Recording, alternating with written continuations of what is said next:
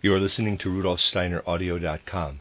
As well, you can hear these podcasts at RudolfSteiner.podbean.com. Please consider becoming a patron. There are two publishing houses, SteinerBooks.org in America and RudolfSteinerPress.com in England, which are the sole publishers of Steiner into English and have given me permission to do these recordings. Please consider patronizing them as well. This is a reading of Collected Works Volume 93A by Rudolf Steiner. The participants' notes of 31 lectures given in the early years entitled Foundations of Esotericism, translated by Vera and Judith Compton Burnett. This is Lecture 28. Given in Berlin on the 31st of October, 1905. We will look at yet another special example of how one can immerse oneself in the profundity of religious documents and gain an ever greater understanding of what they contain. If we study our sense organs as they are usually studied, we see that we have the possibility, through the sense of smell, of perceiving matter itself. Unless this fine substance were given off, man would be unable to smell. What takes place here is a connection with matter itself. The organ of taste is not connected with matter itself, but acts through a process of dissolving and perceiving its effect. Thus we can call taste a chemical sense, because it penetrates into the constitution of matter. The third sense, that of sight, has nothing more to do with matter, for it only perceives pictures that are produced by matter.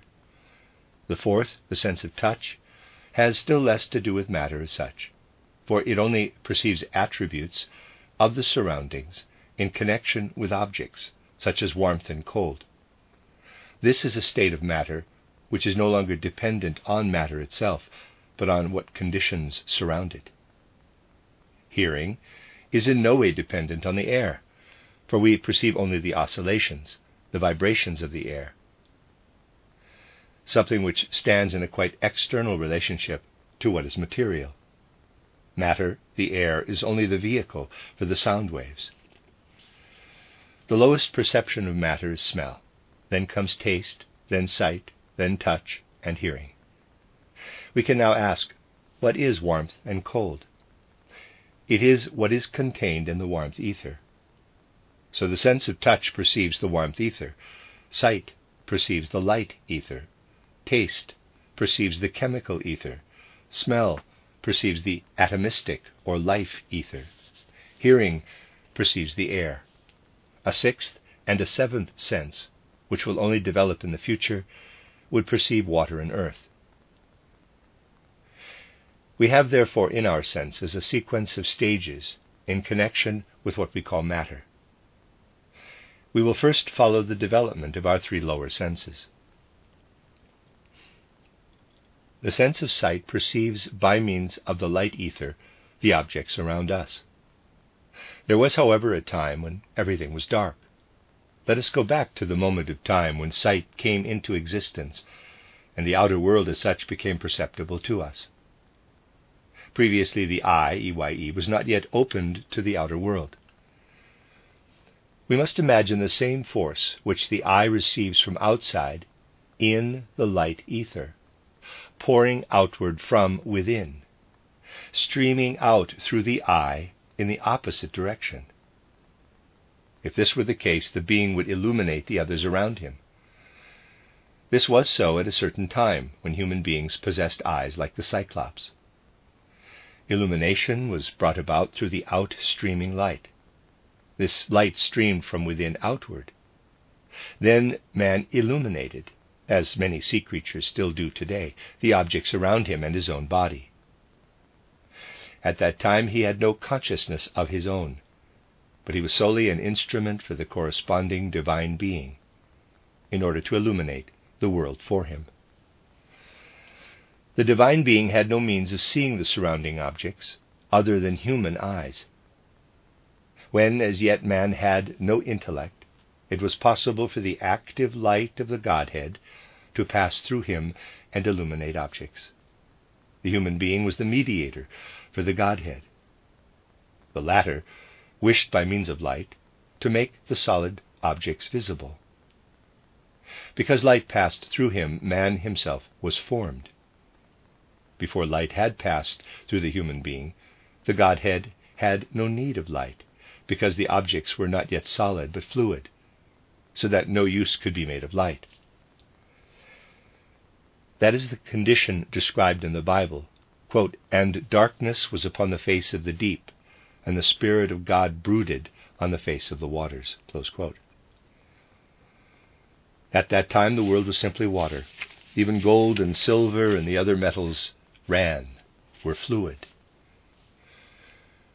When within the water, like blocks of ice, solid objects arose, man separated his membered form, and light became necessary. God said, quote, "Let there be light," and there was light. Close quote. Then it was that man too first received his form. That is the moment when the light ether was introduced and the solid element separated off. God said, quote, "Let the dry land appear." Close quote. Before that, everything was of a watery nature. In the same way as the light ether was incorporated into the solid element, so was the chemical ether incorporated into the water. Chemical relationships were worked into man when he was still fluid. The chemical relationships, according to which today the different substances are combined, were imprinted into the individual. Then we come back into a condition when man, and also the whole earth, was still aeriform. The life ether, or the atomistic ether, flowed into him. The life ether was at that time introduced into the world through man. Now, let us once more turn our attention to the condition which existed when God said, "Let there be light." The earth began to densify. Light shone upon it. This was also the time when man began to densify. The earlier forces, however, had to be retained. Now we have reached the condition when man let the light pass through himself. Then a complete reversal took place. Man began to perceive the light as something outside. Originally, through him, there had been introduced into this world, 1, the atomistic or life ether, 2, the chemical ether, 3, the light ether. Reversal, 3, perception of the life ether, 2, perception of the chemical ether, 1, perception of the light ether. Now man receives back the light from the world. Reversal of the spiral. Formerly he was a source of light. Now the light streamed into him. He had become self-enclosed. Thereby he acquired consciousness. The light shone into him. Man began to let the surrounding world reflect itself in him. The next stage is that he learns to recognize objects with regard to their chemical constitution. He developed sympathy or antipathy for substances, a relationship to the world outside him. Then finally he also gained an inner perception of the atomistic, or life ether. Through the introduction of light into the world, man acquired his solid form. Through the introduction of the chemical ether, he acquired a relationship to the world. Through the introduction of the atomistic ether, he acquired life. Thus, through the eyes, he acquired form. Through the sense of taste, relationship to the world. Through the sense of smell, the nose, life. Jehovah breathed into his nostrils the breath of life. When we approach religious writings with such ideas, we find that the most profound truths have been placed into them. We shall see whether originally these truths were placed into the religious writings as we now have them. Let us take, for example, the builder of the Gotthard Tunnel and then a man who describes it. The builder who actually constructed the Gotthard Tunnel did not need, perhaps, to possess such a high degree of engineering science in his conscious self, but he translated a thought into reality. Such is the relationship between the wise human beings of ancient times and those of today. At that time they possessed a creative wisdom, Now we have a wisdom derived from observation. The creative wisdom is that wisdom which once made man, building up one after another those parts which today the anatomist takes out and describes. The creative wisdom is exactly the same as the derived wisdom of today. It has been placed into the world. In the primeval wisdom, man was concerned with the plan of the world. Now you can understand why the mystic had to withdraw into himself. The true mystic must be an investigator of the inner. He attempts to seek out those stages of evolution through which he has been created. If we were able to completely shut off all light to the eyes, from without inward, and then to create light within us until the world appeared illumined from within outward, then we should be able to immerse ourselves inwardly in the creative wisdom and penetrate into everything with inner vision. This has a practical value, for one can remember how, in actual fact, man has been built up by having passed through the mineral, plant, and animal kingdoms. All these are also within him. What is outside in the world is what is left of what man himself once was. The human heart, as it came into being, was akin to what had taken place outside. The moment one sinks oneself into the heart, one creates for oneself the surroundings as they were when, in the Lemurian age, the heart came into existence. If one concentrates on the activity of the heart, one can conjure up the entire environment when the heart was formed in the Lemurian age. The Lemurian landscape rises up within us. Whoever concentrates on the heart sees the genesis of the human species. Through concentration on the interior of the brain, which developed gradually during the Atlantean age, one sees the Atlantean landscape appear. If one concentrates on the solar plexus, one is led to the Hyperboreans. So one travels back into the world as it once was. This is no brooding in oneself, but an actual perception of the various organs in their relationships with the world. This is the way in which Paracelsus found his remedies and achieved his cures. He knew that digitalis purpurea came into being at the same time as the human heart. Through concentration on a particular organ, corresponding remedies reveal themselves. Thus do the members of the macrocosm and the microcosmic nature of man stand in relationship to each other. Now the following is easy to understand. The human being receives warm red blood, as do also the higher animals. That is to say, man can separate himself from then on from his surroundings, becoming independent, a whole enclosed within itself. This the fish is not. The fish has the same temperature as what surrounds it. With the warm red blood, it became possible for man to develop warmth within himself. Then he was able to separate himself from his environment. Previously, he was of the same temperature as his surroundings. What was it that actually occurred? Let us consider the undifferentiated human organism before the Lemurian age. There was a uniform temperature over the whole earth. The state of warmth within man was the same as the state of warmth outside. Then the inner warmth condition was heightened.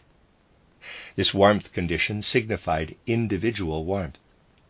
Warmth was made use of in individualization. And in the world outside, the opposite came about. Warmth, fire was distributed. Previously there was no outer fire as yet. To kindle fire in nature first became possible when fire appeared within man. Since that time there was the beneficent fire distributed outside, and within man the egoistic fire. And now we have the point of time when, for the benefit of man, fire was withdrawn from spiritual beings. Human beings drew their warmth from a particular kind of spiritual being, the Agni. Because of this, what was previously there in the world as fire spirit had to withdraw, and could only appear from time to time in the form of fire from then on. The saga of Prometheus is based on this fact. The god had lost his previous body and created for himself a new one in the external fire. Here we have an outstanding example of how man works destructively in a certain way on the elemental forces of nature. Man himself had called forth the element of fire, in that he had become an individualized being. This underlies the occult saying that, fundamentally speaking, man works destructively where elemental beings are concerned. This is very far-reaching and makes clear to us how, while he himself progresses in his development, man still today continually creates new conditions, new forces of nature in his world around him. He shapes the structure of the earth. Fire arose in the Lemurian age. Because of this, Lemuria could meet its destruction through fire, which man himself had created. The Atlantean continent perished through water. The downfall of the fifth continent will be brought about through evil. We can observe a kind of retrogression in the following way. There's a picture. The next stage during the Atlantean age was the creative work of the human being on his own etheric body. There he had drawn air from his environment into himself. In this way he had so changed his etheric body that the conditions of Atlantis had become quite different. During Atlantis, the surface of the earth was at one time only mist, an atmosphere of such a kind that a rainbow would have been impossible. At that time man worked upon the water. In the Lemurian age he worked upon solid earth. This brought forth fire. In the Atlantean age he worked upon the water. This brought about light. It corresponded to the light of our intellect. Then he worked upon the air. The fifth root race will bring man to his downfall through what must be called evil. Then comes the sixth root race. The fifth root race is that in which Manas develops on the physical plane. And there's a diagram. The fifth root race, the Manas culture, is subdivided into 1, Indian subrace, 2, Persian subrace, 3, Babylonian Egyptian Semitic subrace, 4, Greco-Roman subrace, 5, Germanic subrace, 6, Slavonic subrace, and 7, American subrace. In the old Indian civilization, man lived in a condition corresponding to Manas, in a kind of deep trance-like state. There the primeval wisdom was revealed to the ancient Indians by the Rishis. The second revelation took place with the Persians in a condition similar to our deep sleep. In this condition man heard the word. It was the condition of the ancient Persian sleep trance. In quotes, Honover was the word used by the Persians. Readers aside spelled H-O-N-O-V-E-R, Honover, end of readers aside. Third revelation, the peoples of the Near East, Babylonians and Egyptians, perceived through Manas in picture consciousness. They had visions or dream sight. Fourth revelation, clear waking day consciousness was developed by the Semites, the Greeks, and Romans. At that time Manas was perceived in clear day consciousness as incarnated man, Christ Jesus. So with the ancient Indians we find the trance of the physical body. With the ancient Persians we find the deep sleep of the etheric body. With the peoples of the Near East we find the picture consciousness of the astral body. With the Semites, Greek, and Roman peoples, the waking consciousness of the ego, the I. Now in the fifth subrace, man does not perceive the changing stages of Manas, but this race sees as the highest stage the psychic experience of concepts as such. Our subrace has developed the psychic Manas, the everyday scientific knowledge. The sixth subrace will develop a super-psychic Manas. What is merely a kind of knowledge today with human beings will become actual reality, a social force. The sixth subrace has the task of permeating society in a social way with everything which has been produced by the preceding stages of evolution. Then for the first time, Christianity will come forth as shaper of the social order. The sixth subrace will be the one which is the germinal foundation for the sixth root race. The fifth root race is descended from the original Semites, the fifth subrace of the fourth root race. This people developed the individual I, capital, which produces egoism. Man owes his independence to the original Semites. Man must first find himself, but then again must also surrender himself. He must surrender himself to what makes thought a reality. The sixth subrace of the fifth root race is destined to replace blood relationship with manas relationship, relationship in the spirit. Thinking which is altruistic will develop the predisposition to the overcoming of egoism. The seventh subrace will have a premature birth. Too soon and too strongly will it make outwardly real what has come forth from manas.